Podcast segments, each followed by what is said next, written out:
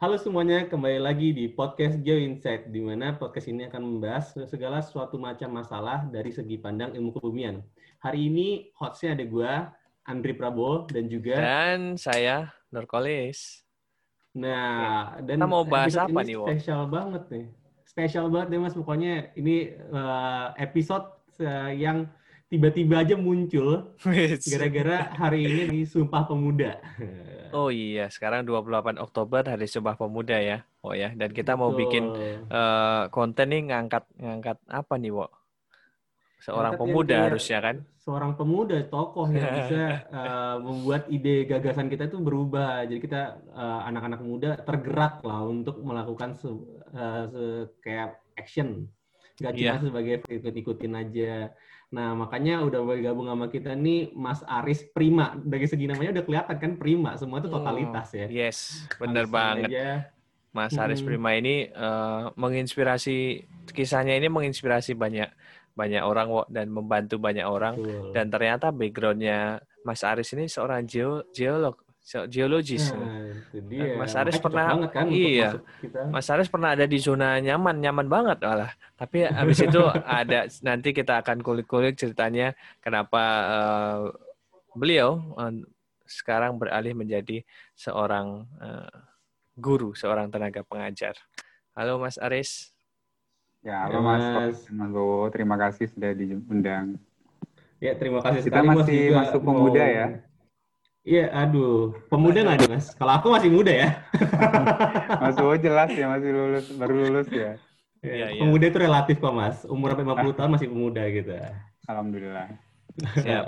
Mas Mas Aris boleh nggak kalau gitu eh, kan ini tadi Mas Holis udah kasih briefingnya dulu nih eh, siapakah Mas Aris Prima ini dari katanya geolog terus sekarang jadi apa eh, pengajar ya Eh, kita mau kenal lebih lanjut lagi sebetulnya siapa sih sosok Mas Aris Prima ini dari tadinya geologi kok bisa sampai eh, jadi siapa sekarang ini biar ada khasiatnya nih sepak pemuda seorang pemuda Indonesia sekarang coba jelaskan. Mas Sebenarnya eh, dulu nggak kepikiran pernah kuliah di jurusan geologi karena memang minatnya bukan di sana gitu.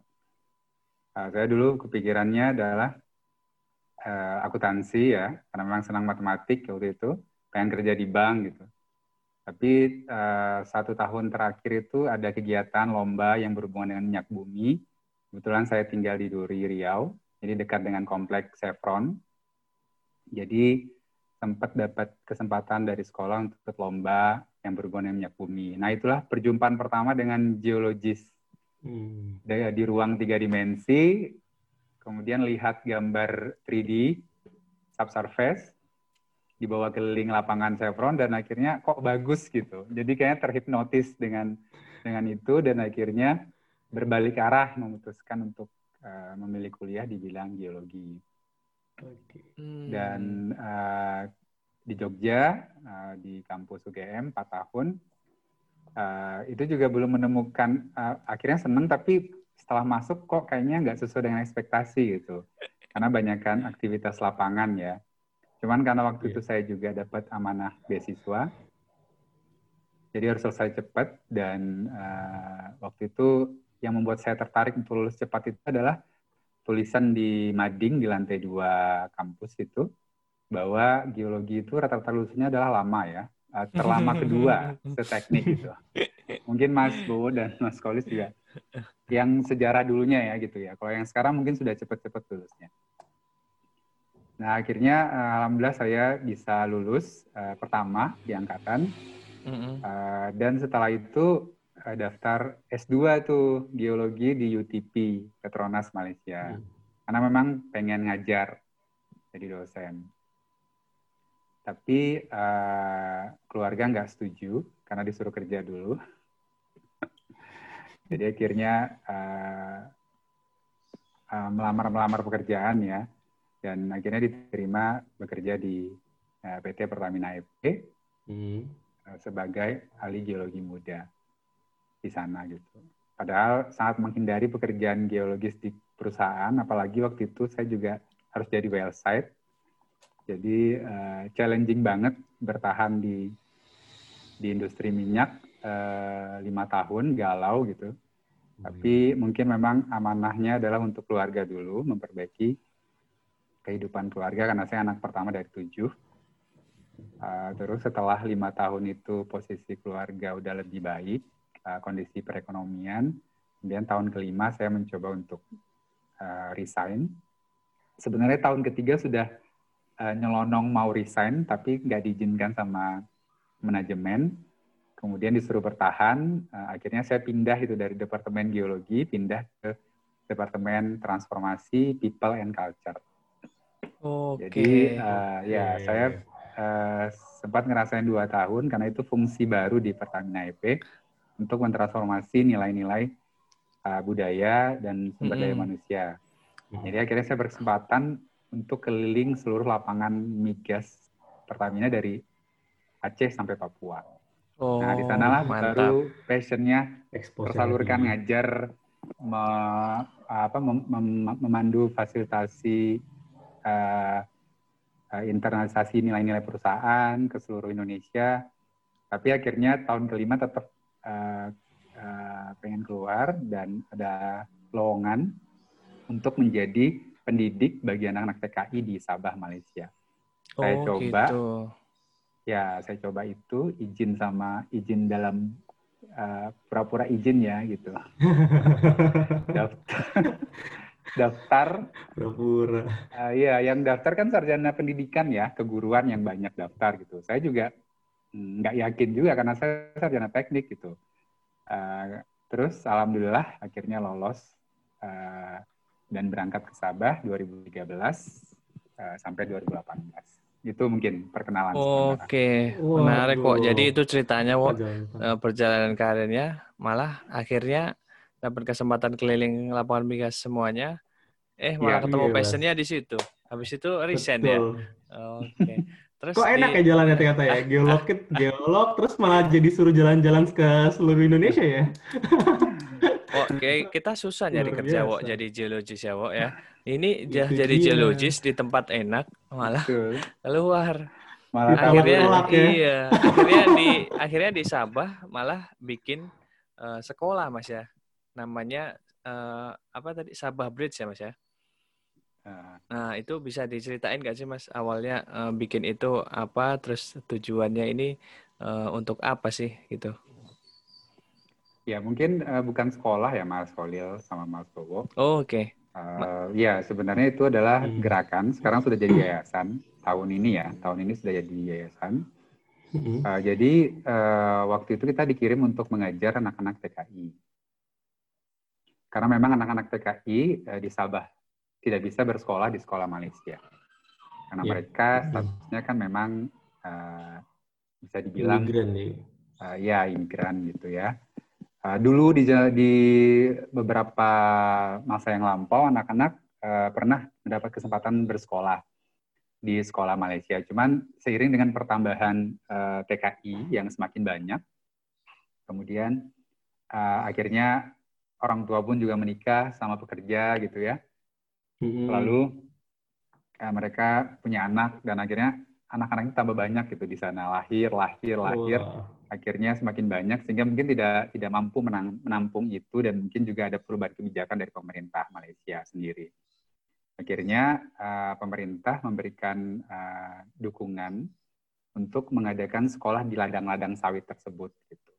Jadi ibaratnya sekolah pusatnya di Kinabalu di ibu kota, tapi di setiap ladang itu ada sekolah cabang ya sekolah uh, hmm. CLC namanya Community Learning Center pusat pembelajaran komunitas satu tempat aja untuk menampung semua pendidikan baik itu uh, TK SD SMP dan SMP dan paket gitu ya nah uh, saya salah satu yang dikirimkan ke sana terus kita melihat uh, saya melihat bahwa uh, selama di sana kita dikirimkan mengajar itu untuk apa kalau misalnya anak-anak ini hanya sampai SMP gitu. Jadi hmm. setelah SMP mereka bingung. Nah, jadi uh, setelah itu mereka kembali jadi buruh TKI mengikuti jejak orang tua mereka. Bahkan sebagian ada yang kawin muda. Bahkan yang di usia SD pun juga sudah ada yang dikawinkan oleh orang tuanya. Wow. Jadi itu turun temurun sudah berpuluh-puluh tahun dari zaman neneknya, orang tuanya sampai ke mereka itu uh, berkelanjutan gitu. Karena yang di pikirannya orang tua hanyalah bekerja dan bagaimana mencari uang untuk kehidupan keluarga. Jadi anak-anak pun akhirnya sebagian kerja, bahkan ada yang sekolah, sekolah sambil kerja gitu. Nah, kita ingin memutus itu perlahan karena mungkin tidak bisa cepat karena itu kompleks. Gitu. Jadi kita mencoba di 2015 mengirimkan anak-anak ini untuk lanjut SMA atau SMK ke Indonesia. Nah, uh, kita dirikan hmm. Sababrit di akhir 2014. Uh, kemudian Sababrit mencari uh, kami para guru enam orang waktu itu mencoba untuk mengumpulkan donatur karena memang saya juga udah pernah buat program beasiswa serupa waktu untuk anak-anak mahasiswa di kampus di geologi. Jadi punya punya teman-teman donatur dari alumni Kemudian kita mencari sekolah mitra, sekolah di Indonesia yang mau memberikan bantuan kepada anak-anak ini untuk sekolah dengan gratis. Nah, untuk bulanannya, untuk proses keluar dari Sabah, karena mereka kan harus kita urus paspor dan segala macamnya, dokumen, karena tidak hmm. resmi kan anak-anak gitu. Jadi uh, kita berjuang di situ gitu. Dan akhirnya Sabah Brit itu berdiri, uh, membantu angkatan pertama di 2015, dan sampai sekarang sudah angkatan ke-6 di 2020. Wah, udah ada 6 angkatan ya berarti dari Sabah Bridge ya. Benar berarti sesuai namanya banget ya, Mas? Kayak Sabah Bridge ini menjembata, menjembatani ya, uh, pendidikan mereka yang biasanya terputus betul. di SMP aja gitu ya. Betul. Wah, luar biasa Mas Solis. Anak-anak itu kan uh, aku masuk ke yang uh, itu kan apa? ilegal ya sebenarnya ya mereka masuknya si ya, TKI-nya uh, Memang memang kita bilangnya sih dilema ya karena karena gini uh, orang tua mungkin uh, sebagian sudah punya dokumen ya. Cuman memang dalam aturannya kan memang tidak boleh membawa anak gitu. Mm-hmm. Ataupun uh, pada akhirnya kalau anaknya uh, uh, pada akhirnya kan memang udah di ladang itu kan semua orang Indonesia gitu TKI. Rata-rata pekerjaannya. Jadi kadang-kadang ya harus menikah juga akhirnya punya anak ya statusnya kan tidak tidak punya status ya stateless lah istilahnya. Mm -hmm. Jadi uh, serba susah gitu. Jadi pemerintah memberikan uh, sekolah itu kita dikirimkan, terus kita juga harus cari jalan karena jangan sampai sampai SMP aja. Jadi statusnya memang demikian. Oke, jadi pemerintah tapi aware ya dengan keadaan uh, anak-anak yang aware. ini ya. Oke, untuk itu Mas bikin Sabah ya, Bridge biar ini pendidikannya nggak nggak terputus nggak sampai nih. SMP ya. Oh betul. iya iya, hmm. luar biasa, Mas. Kalau kayak gini-gini kan, maksudnya udah dari dulu geologis, terus tiba-tiba berani ngambil keputusan uh, bangun Sabah Bridge jadi pengajar itu ya. Itu motivasinya apa Mas awal-awalnya? Apa emang dari dulu tuh Mas itu suka sama kegiatan sosial atau hmm. pokoknya kayak ah kan gara-gara nggak cocok tadi passionate di bidang geologi ternyata ketemu passionate di iya. situ yeah. gimana mas bisa dapat motivasinya mulai kegiatan ini gitu di Sabah iya yeah, iya yeah. Emang nggak sayang gitu ya, sebenarnya ya, itu statusnya. Itu dia aku yang... aku sakit banget setelah itu ya. Yang okay, menyayangkan waktu saya memutuskan resign itu banyak banget itu sampai bilang kok bisa lulus cepat terus uh, udah dapat di perusahaan yang ya istilahnya stabil sampai pensiun gitu ya udah ada jaminan gitu kan hmm. semua. Plat merah. Semua paketnya lengkap gitu kan. Terus ngapain gitu? Karena kan tingkat tingkat resignnya pekerja Pertamina kan rendah ya rendah banget gitu jarang lah yang mau saya sebenarnya sih kembali ke zaman dulu memang untuk mengajar itu udah senang dari sejak SMP jadi SMP itu senang kalau ujian teman-teman belajar bareng saya ngajar Terus SMA juga berlanjut. Kemudian kuliah itu sempat ngajar privat di akhir mau lulus gitu ya. Terus jadi asisten dosen juga senang ngajar. Jadi yang kayak gitu memang senang dan memang targetnya tadi sih memang pengen jadi dosen S2. Cuman memang karena nggak yeah, diizinkan, ya udahlah uh, nyoba nyoba um, menyimpang dulu gitu. Uh, apa ngejar uh, harapan dari keluarga. Siapa tahu ada berkah di sana gitu kan. Alhamdulillah uh, ya itu akhirnya uh, di tahun kelima itulah mungkin uh, momennya. Akhirnya motivasinya memang ingin uh, mengajar dan uh, ingin berbagi gitu. Karena saya jujur kan saya dari keluarga yang memang kurang mampu dan saya sekolah dengan beasiswa jadi saya juga pengen anak-anak di sana juga bisa mendapatkan hak pendidikan yang sama karena jumlahnya sekarang tuh setiap tahun itu ada 1.400 sampai 1.500 lulusan oh. SMP. itu di Sabah aja atau di mana maksudnya? 1400 ini? Itu di Sabah aja, di Sabah. Oh, tambah yang oke. Sarawak, tambah lagi tuh.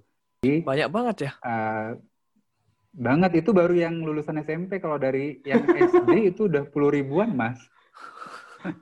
Bisa Oke, buat negara oke. sendiri mungkin anak-anak itu ya. Bisa, bisa jadi buat negara sendiri. Siap Mas, lanjut Mas. Iya, jadi eh, dulu mungkin di tahun 2013-14 gitu, mungkin yang tingkat melanjutkan dari SMP ke SMA itu mungkin 10% sampai 15%. Alhamdulillah dengan Sababrit dan juga eh, bantuan dari sekolah pusat ya, Sekolah Indonesia Kota Kinabalu, kemudian bantuan dari kementerian, Alhamdulillah kita bisa meningkatkan jadi hampir ke angka 50% yang lanjut gitu. Jadi mungkin sekitar enam- sekarang 600-700 kita kirimkan ke Indonesia. Nah, cuman masih ada tetap ada ada PR karena yang 50% lagi itu masih tinggal di ladang. Jadi kita berharap eh, tahun-tahun mendatang jumlah yang dikirimkan eh, semakin banyak ke Indonesia sehingga rantai atau siklus perburuhan tadi benar-benar bisa berkurang dan makin lama kehidupannya ada pilihan nih bahwa dulu kan orang tua nggak percaya kalau anaknya harus eh, anaknya sekolah gitu. Sekarang Bisa kuliah. dengan sudah ada yang kuliah gitu ya uh, dan uh, mereka mendengarkan langsung dari anak-anak itu jadi orang tua mulai percaya jadi motivasinya lebih ke membantu menjadi jembatan agar kehidupan mereka bisa lebih lebih baik dengan pendidikan Oh, luar biasa. Oh, oh ya. Oh, Ah. ini amal jariah banget, Cok. Bener. Nah, Akhirnya Mas- aku aku tahu kenapa nggak apa kenapa Mas Holis nih ngundangnya uh, Mas Aris ini ya. Bener-bener Sumpah Pemuda itu diaplikasikan sama Mas Aris ini. Iya, bener, Kehidupannya memberi untuk yang lain juga. Keren Iya, sih menurut aku. meratakan pendidikan ke anak-anak yang belum sempat merasakan gitu. Mm-mm. Mas Aris, Emang waktu eh, awal resign itu Mas di dari apa?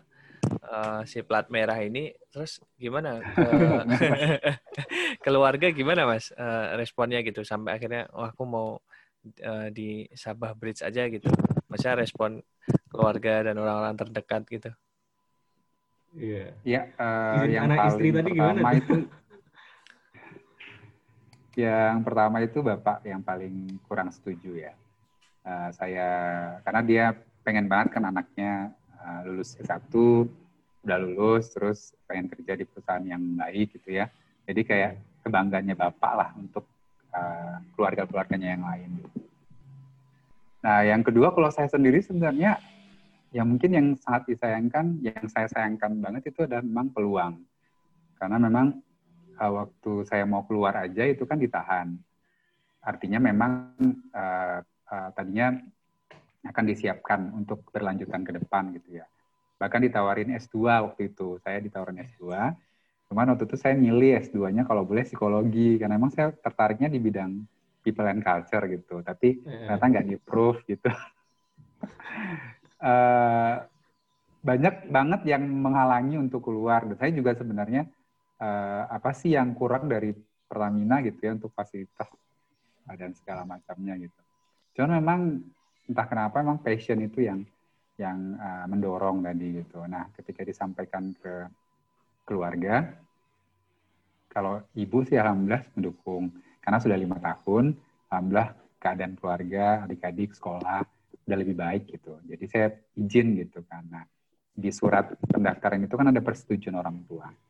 Nah di sana cuma ada satu satu orang tua boleh bapak boleh ibu gitu. Nah di antara kegalauannya bapak, ibu udah setuju jadi ibu tanda tangan. Oh, oke. Kemudian Kata ibu. bapak belum bisa menerima waktu itu, tapi setelah tahun dua tahun kan anak kan kita kirim ke Indonesia. Jadi sebagian itu kalau liburan kan mereka nggak bisa pulang ke Sabah. Jadi mereka pasti mampir ke rumah saya. Jadi liburan ke rumah saya. Jadi orang tua berinteraksi dengan anak-anak gitu, Hmm. mendalami kisah mereka, mendengarkan ceritanya, terus bahkan ada yang sakit sampai meninggal dunia juga itu juga orang tua terlibat gitu sehingga akhirnya pelan perlahan bapak akhirnya memahami dan akhirnya mendukung. Oh gitu. Jadi emang ada eh, karena kan Mas Aris tadi cerita dulu kan eh, maaf dari keluarga yang kurang mampu gitu. Kalau udah habis itu masuk ke Pertamina kan pasti orang tua uh seneng banget dong jadi bisa jadi tulang punggung ya, pasti gitu yang kan. Senang. Iya. Sampai emang pasti jadi orang tua akan berat ya pas akan memutuskan. Ya, Tapi karena tadi diceritain apa anak-anaknya yang sekolah dan balik ke Indonesia mampir ke rumah Mas Aris juga untuk yeah. sharing dengan uh, orang tua Mas Aris. Jadi orang tua pun tahu apa yang sebenarnya Mas Aris lakuin di iya, sana yeah, gitu ya. Iya betul. Uh, iya iya. Jadi emang hmm, ya okay. orang tua oh anak saya ternyata lebih berguna juga lebih bukan sekedar materi ya jadinya yeah. ya ternyata ada analogi yeah. hatinya iya iya mungkin betul, kayak betul, gitu ketertak lah jadinya ya iya betul oke nih mas uh, pertanyaan berikutnya mungkin aku kan udah ngulik-ngulik ini apa backgroundnya Mas Aris Prima. Kalau bisa dibilang pada satu tahun tuh Mas Aris punya banyak penghargaan gitu. Tahun 2017 lalu.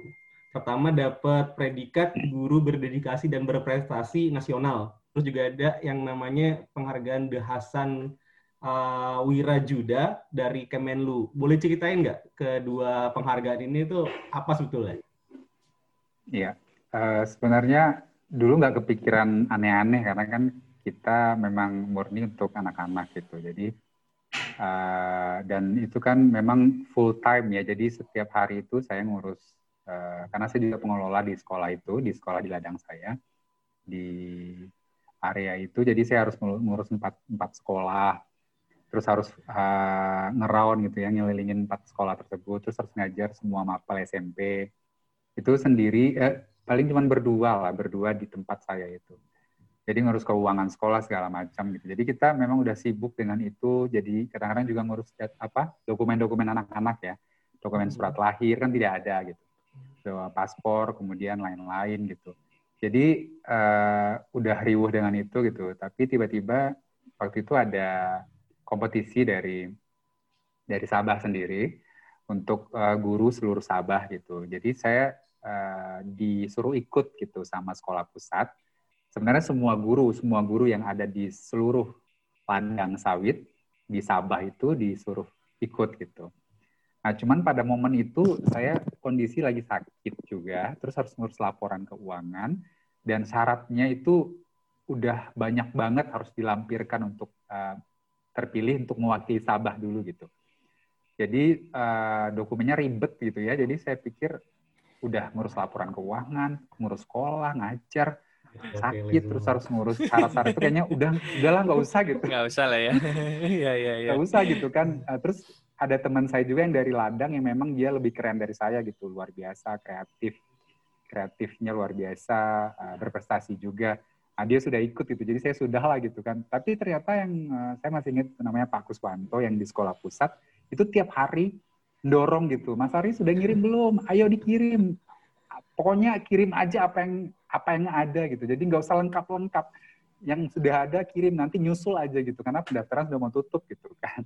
Karena didorong terus, didorong terus akhirnya ya udah saya seadanya saya siapin. Jadi udah kayak skripsi tuh eh, persyaratannya setebal skripsi gitu kan. Dikejar dosen ya mas. Pagi, eh, pagi-pagi dari ladang belum mandi karena hari itu hari terakhir pengumpulan karena harus ngejar bus bus 8 jam ke sekolah pusat. Uh. Jadi saya harus ke kota satu jam dari ladang, terus di kota saya ngejilid gitu. Pagi-pagi toko buku yang buka saya kejar jilid, jilidnya nggak bisa disatuin nggak tebal banget, jadi dua kali jilid gitu kan, dua kali jilid, terus habis jilid, habis jilid satu jam, saya ngejar ke terminal agar kekejar busnya untuk ngirimin paket itu Bisa gitu, lagi. paket itu ngirimin, akhirnya sampailah ke sekolah pusat keesokan harinya dan akhirnya diproses dan akhirnya lolos perwakilan eh, ladang waktu itu. Kemudian uh, pas seleksi di sekolah pusat uh, dipilihlah enam, enam guru yang terbaik dan ditentukan peringkatnya 1 sampai 6. Nah, yang akan berangkat ke Jakarta untuk tingkat nasional itu hanya juara satu dan juara dua waktu itu. Nah, kebetulan saya dapatnya juara harapan satu. Gitu. Hmm. Jadi ya udahlah okay. gitu. Saya pikir alhamdulillah udah uh. udah masih bisa nyiapin gitu, masih dapat apresiasi ya sudah. Jadi saya udah mikirin gitu. Eh ternyata beberapa bulan kemudian ketika mau keberangkatan tim itu ada perubahan gitu bahwa perwakilan dari Sabah enam enamnya tadi diminta berangkat semua. Bawa. Oh. Oke.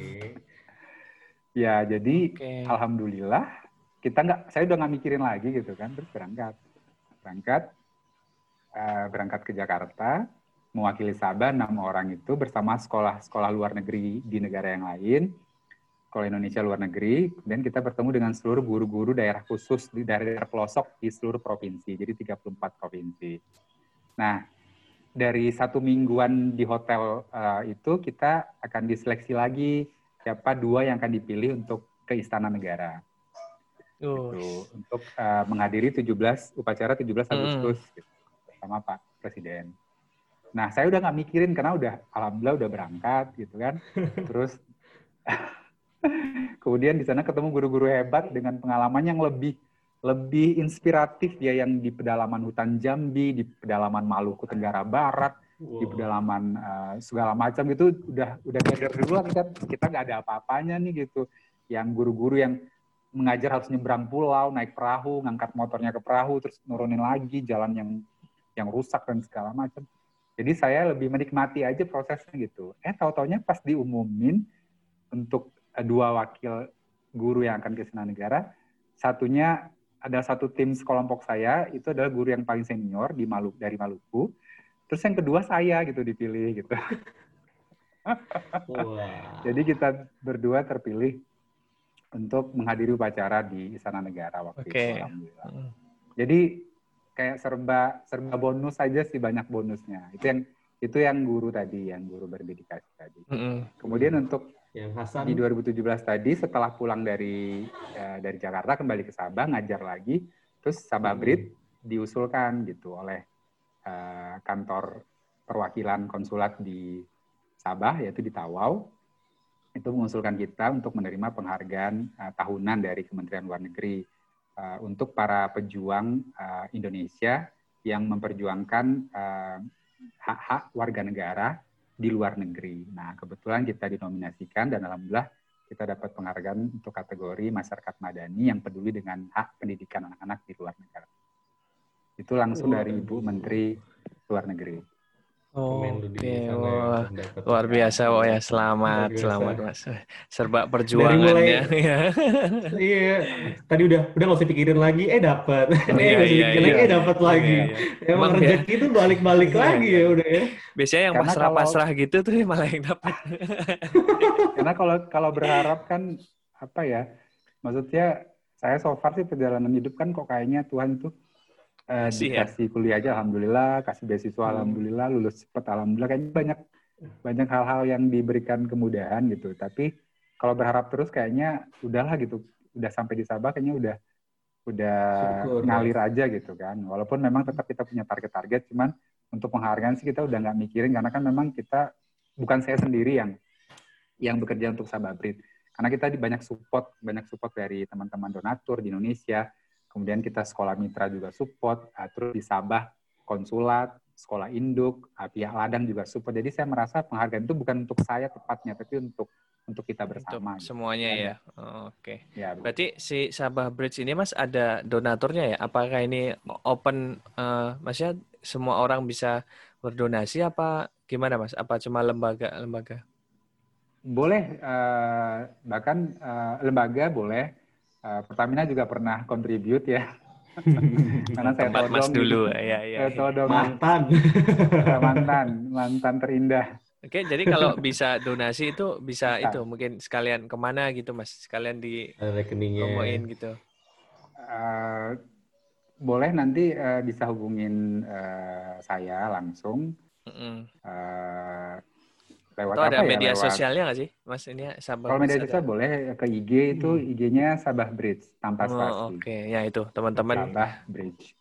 bisa yang mau donasi buat Sabah Bridge itu eh, teman-teman membantu pendidikan eh, teman-teman apa anak-anak yang ada di Ya. sana di di hutan-hutan nih. Banyak ada yang Mem- ada yang Membangun eh, bridge-nya mereka. support support eh, apa temporary, ada yang tetap, ada yang sekarang juga eh, program terbaru ini ada yang donasi untuk kuliah. Jadi anak-anak TKI kan Oke. sekarang sudah lulus kuliah di Oh, Indonesia gitu. oke. Jadi biar nggak Hmm. pulang ke Sabah hmm. uh, kuliah, ada yang dapat beasiswa, ada yang mandiri. Nah, yang mandiri ini beberapa donatur uh, support bulanan gitu. Jadi boleh uh, boleh ke IG, boleh menghubungin saya. Oke, okay, nomor siap. Uh, WhatsApp boleh dikasih. Oke. Okay. Nah, boleh. Mas Aris, uh, kan tadi udah kehidupannya teman-teman yang sekolah di sana gimana sampai akhirnya Mas Haris dapat uh, penghargaan dari uh, pemerintah. Nah, sebenarnya kehidupan Mas Haris sendiri pribadi ini di sana gimana Mas sebagai guru? Ya, kebun sawitnya gimana ya. tuh? Kondisi kehidupan di sana Mas Haris ya? ya Mas Bukan anak-anaknya aja. Iya. kan dulu kan ibaratnya dulu udah udah enak gitu kan. Nah, sekarang kan uh, bareng sama di kebun-kebun sawit itu apakah eh, gimana itu ya mas sekarang mas kehidupannya? Iya, hmm. uh, mungkin kayak kembali zaman kuliah ya ke lapangan naik gunung telusuri sungai gitu ya. Karena itu benar-benar uh, kebun sawit, hutan, uh, hewan-hewan liar. Kalau di Malaysia memang dilarang untuk membunuh hewan-hewan liar. Jadi ular, piton, babi hutan, monyet semua. Itu kita kayak kayak apa sih gitu di jalan tiba-tiba ketemu dengan monyet, tiba-tiba ketemu ular, tiba-tiba uh, jatuh dari motor gitu kan hujan, kepleset. Itu udah berkali-kali gitu. Jadi uh, challenging banget gitu. Memang karena dasarnya tadi senang gitu ya, passion. Jadi uh, ketika ketika memutuskan sudah ke ke sana jadi saya memang memang total gitu. Apalagi memang dulu nenek saya juga pernah tinggal di kebun sawit di Riau karena memang nenek juga transmigran jadi merasakan bagaimana bagaimana survive-nya hidup di ladang sawit gitu. Jadi kayak 24 jam itu tuh untuk untuk memang untuk pendidikan gitu. Jadi kita kita sebagai pendidik dan guru tuh dianggap serba bisa. Termasuk yang saya dulu kaget itu adalah saya diminta jadi khotib. multi talent jadi jadi khotib di itu itu di luar di luar bayangan saya karena nggak pernah kan nggak pernah sama sekali gitu bukan ustadz. Terus tapi karena karena di ladang itu kan kita itu udah dianggap uh, ya keluarga ya. Ya semua kita bisa gitu. Sehingga ketika tawaran itu datang itu kayak tidak boleh ada penolakan gitu. Jadi hmm. ya udah mikir gitu kan saya naik mimbar itu aduh ya Allah gitu kan. Tapi akhirnya saya bilang ke bapaknya memang untuk saya bilang ini bukan tetap ya pak. Ini cuma sekali saya bilang. Maksudnya kan di sana udah udah ada imamnya gitu. Terus akhirnya saya coba gitu. Terus setelah khotib eh lama-lama Ramadan terus disuruh jadi ceramah lagi gitu. Dan yang paling puncak itu kultum yang paling puncak itu adalah jadi khotib Idul Fitri. Itu saya bilang oh, gila, gila banget Kayaknya berubah jadi Haji Aris Prima ini. iya, mungkin Aduh, ada di ya kontraknya tapi nggak dilihat sama Mas Aris kali, Mas. Tersirat ya di belakangnya gitu ya. Iya. Saya udah itu saya masih ingat saya nolak gitu, nolak berkali-kali. Saya bilang, Pak cukup saya bilang. Kayaknya mungkin Bapak harus cari ustadz yang di. Cuman dia bilang nggak ada lagi karena memang ustadz yang biasanya diminta itu nggak bisa gitu akhirnya. Dan ada titipan yang saya masih ingat dan bikin saya ketawa itu adalah uh, uh, Pak Aris tolong uh, Cigu ya panggilnya Cigu ya kan guru oh, ya. Cigu Cigu tolong nanti selama uh, khotib itu tolong buat warga menangis. Itu saya bingung. Nah, sosiologi apa namanya psikologinya dimainin. Oh, Iya karena kan karena kan mereka nggak pulang udah merantau uh -uh. lama di Sabah gitu lebaran di negara orang gitu. Jadi jadi bayangkan gitu betapa sensitifnya orang-orang di saat para TKI dan anak-anak di saat uh, begitu. Jadi saya kebayang-bayang gitu gimana ya cara cara cara, cara ngomongnya ya. Ya betul gitu. Ya akhirnya mereka menangis tapi saya nggak nangis gitu. Mereka nangis dengan dengan dengan ceramah itu gitu. Ya berhasil lah ya gitu. Oh, jadi ser harus harus serba bisa ya. Serba bisa. Requestnya unik, sampai suka buat orang nangis ya. Betul. Tapi akhirnya saya kan uh, pindah ya, pindah. Jadi pindah area ladang uh, ke ladang yang pusat gitu. Sehingga akhirnya di ladang pusat sudah ada imam yang lebih tetap dan lebih dianggap tua. Jadi saya okay. terbebas dari jadi terbebas itu. aman ya. Nggak bikin nangis orang lagi.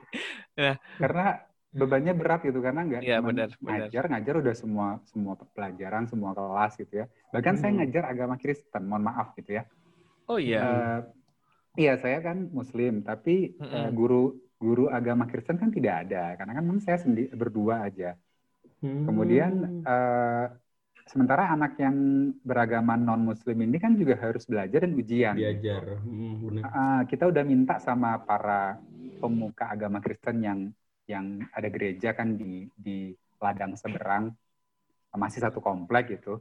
Tapi mereka juga belum berani masuk ke kurikulum itu karena mereka juga TKI gitu kan yang pendidikannya juga terbatas gitu. Jadi akhirnya saya di beberapa tahun awal itu ngajar tuh. Jadi kita saya ngajar konten-konten yang berhubungan ke masyarakatan saja. Tapi kalau sudah masuk ke dalam kitab, saya udah nggak ngajarin. Cuman itu juga luar biasa gitu. Iya iya iya ini ceri- eh, luar biasa ceritanya Wak ya. nah Mas Bisa jadi Itu- apa aja kayaknya Mas Aris ini ya. itu sistem pendidikannya gimana sih Mas di sana Mas? Standarnya itu pakai standarnya dari Indonesia apa standarnya dari sana? Iya. Jadi eh, kalau kurikulum tetap kalau untuk yang SMP itu tetap eh, kurikulum dari Indonesia. Kecuali yang untuk jenjang eh, sekolah dasar, dulu waktu zaman saya itu sebelum ada SD itu namanya eh, pendidikan eh, dasar dengan kurikulum Malaysia. Jadi itu yang melaksanakan NGO eh, Malaysia namanya Humana. Nah, eh, jadi anak-anak diberikan kayak pembelajaran komunitas saja, tidak tidak kurikulum Indonesia. Nah, barulah mereka setelah lulus enam tahun itu, baru mereka ikut paket A, jadi kesetaraan SD. Nah, setelah ujian kesetaraan, baru mereka masuk SMP. Nah, di SMP ini kurikulumnya memang eh, reguler dengan Indonesia sama, cuman kita sistemnya multigrade teaching. Jadi satu ruangan itu kelas 7, kelas 8, kelas 9 kita cuma bedakan cuma barisnya aja gitu. Jadi nggak ada sekat. Terus saya ngajar kelas 7 dulu setengah jam atau 15 menit gitu. Terus saya setelah selesai geser ngajar tengah, geser ngajar pinggir. Jadi yang ngajar kelas 8, kelas 7 dengerin, kelas 9 dengerin. Oh, Oke, Oke. langsung yang kelas 7 langsung pinter karena belajar Langsung kelas pinter, 8 pinter. 9 Nggak- juga. Dapat kurikulum Iya. semua. Oke. Kayak dikasih buku UN ya. Iya iya iya Betul, iya. udah kisi-kisinya udah tahu, jadi kelas 8, kelas 9 udah pinter ya. Nah, Mas Mas Aris kalau ngomongin materi nih, Mas. Mas Aris terus eh, dapat materinya eh, Masnya eh, materinya nih dapat oh, uangnya dari dari mana gitu? Honornya Karena- Cukup dari apa negara. itu, Mas? Heeh. Ya karena kita dikirim dari Kementerian Pendidikan, jadi tetap ada tetap ada insentif buat uh, guru karena karena kan di di ladang kita uh, semua kan include uh, survive ya karena uh, transportasi keluar masuk ladang, kemudian kalau kita ke sekolah pusat uh, dulu belum ada insentif, sekarang sudah ada ya. Uh, jadi 8 jam kan dari tempat saya ke sekolah pusat 8 jam kita bolak-balik juga meeting segala macam, terus keluar dari ladang, Uh, kalau misalnya pulang ke Indonesia juga tanggungan sendiri, kesehatan juga kita bayar sendiri, jadi uh, cukup uh, cukup. Ya intinya yang diberikan uh, membantu banget uh, selama di Sabah, alhamdulillah membantu dan uh, bisa saya gunakan juga sebagian untuk keluarga, sebagian untuk anak-anak di sana gitu. Jadi tetap ada bantuan untuk sekolah, tetap juga ada untuk uh, bantuan untuk uh, dari kita lah, dari dari saya Oke. pribadi, dari guru dan untuk Sababrit khususnya kalau untuk sekolah mungkin memang dari dari pusat ya tapi kalau untuk Sababrit sendiri memang kita kita para guru yang uh, spend spend money khusus dari guru-guru dari uh, donatur dan dari pihak-pihak lainnya Oke, wah udah Menarik, lengkap. menarik. Ya iya, udah lengkap banget nih ceritanya, Wak. Menarik banget. Bikin sama bridge ini. iya. Keluar dari zona nyaman. Mas, Mas Bowo sama Mas Kolis kalau mau bergabung Oh iya. ya, kita siap-siap dulu tadi Mas. Mungkin Iya, lagi pandemi nggak boleh keluar di rumah. Iya, betul. saya lagi saya lockdown iya, saya pernah Lagi masuk ma- waktu di Jambi Mas tahun dulu tahun lalu saya pernah Jambi di ya? Jambi kan. Terus saya pernah masuk juga cari sekolah yang eh, di dalam-dalam hutan gitu. Jadi Hmm, waktu sekolah Jambi. iya, jadi eh, saya berangkat bersih, pulang itu badan semua kena Udah ini. Kena Lumur. apa tuh eh, berlumpur lumpur. ya karena kan Lumpur, jalannya kan iya. ada yang eh, dikit berawa gitu kan dan itu waduh sekali ke sana aduh banget waduh, banget pengen bantuin tapi kayaknya kayak Nggak mau balik lagi nggak kuat gitu.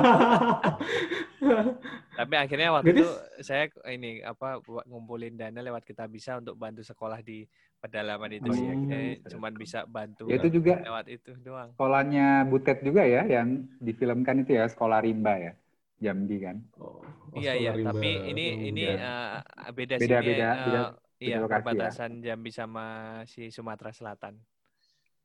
Oh, Hmm, Palembang. Oke. Iya iya. Secara tidak langsung Mas Aris pakai ini ya, pakai ilmu geologi yang dipakai. Tadi kan jadi la- kerja lapangan itu hitungannya.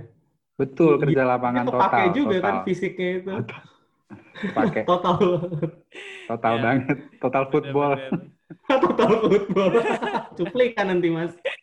Oke, untuk terakhir lah untuk Mas Aris nih, mumpung lagi Sumpah Pemuda gini, nggak salah lah kalau kita eh, belajar apa kata-kata penutupan, dengerin kata-kata penutupan dari Mas Aris Prima ini untuk para pendengar Geo Insight, untuk mereka yang mau eh, kejar passionnya berani kayak Mas Aris ini eh, jump from his own comfort zone gini, apa Hmm. kata-kata mutiara yang bisa Mas kasih ke pendengar Geo Insight pada sore hari ini? Berat ini. Berat ya kata-kata mutiara.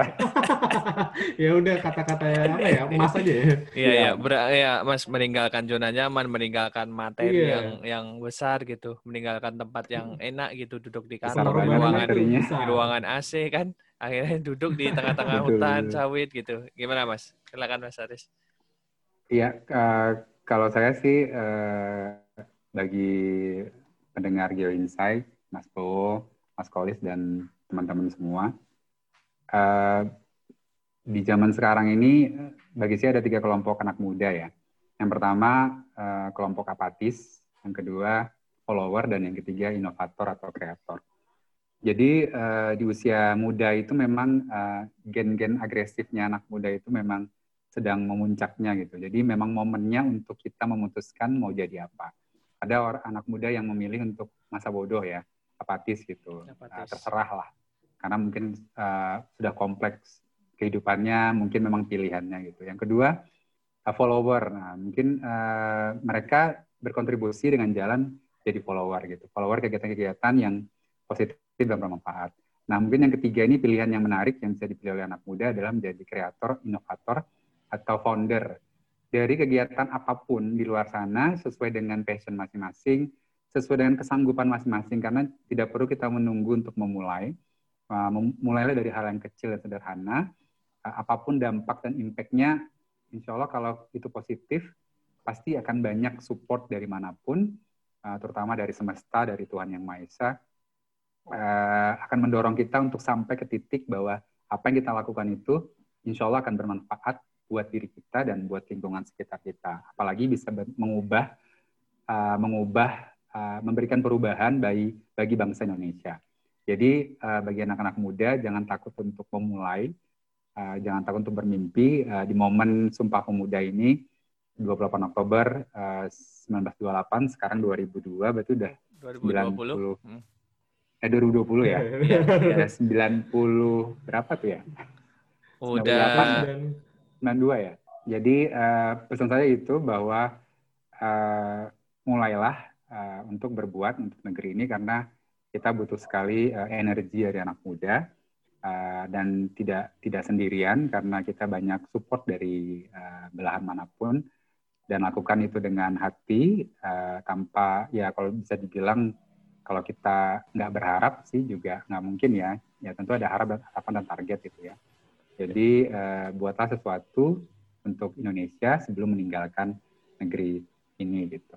Oke, luar Oke, biasa. Luar biasa, Jadi teman-teman tinggal pilih mau jadi apa, mau jadi followers, mau Ya, jadi jadi. eh, apatis kreator, bener ya. mau jadi inovator. Apatis, bener. iya. Dan Mas Aris memilih Mas jalan Bo sama sebagai Mas orang Bols kan kreator juga nih Join Insight. Ah, iya. Mas ya, Aris, mudah-mudahan iya. bisa jadi platform besar juga ini Mas Join Iya, ke iya. depannya. Amin Amin. amin. Dan Oke. ternyata Mas Aris, eh, semoga teman-teman mencontoh langkah Mas Aris menjadi seorang Betul. inovator dan Ya. eh, bermanfaat bagi banyak orang gitu. Mm-mm. Oke, terima Mm-mm. kasih Mas Aris eh, atas obrolannya. Sama-sama. Mungkin Ya, teman-teman banyak, bisa, iya, teman-teman untuk yang mau tahu lebih lanjut tentang Sabah Bridge bisa ke Instagramnya @sabahbridge ya. Nggak Mas Aris pakai ya? spasi.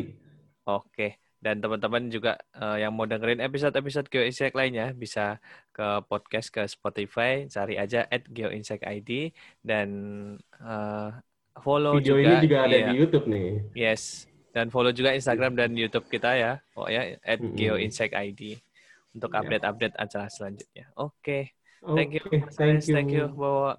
Selamat Terima kasih sore. Mas Bo, Mas Kolis, Ya. sukses ya. you. Ya, assalamualaikum.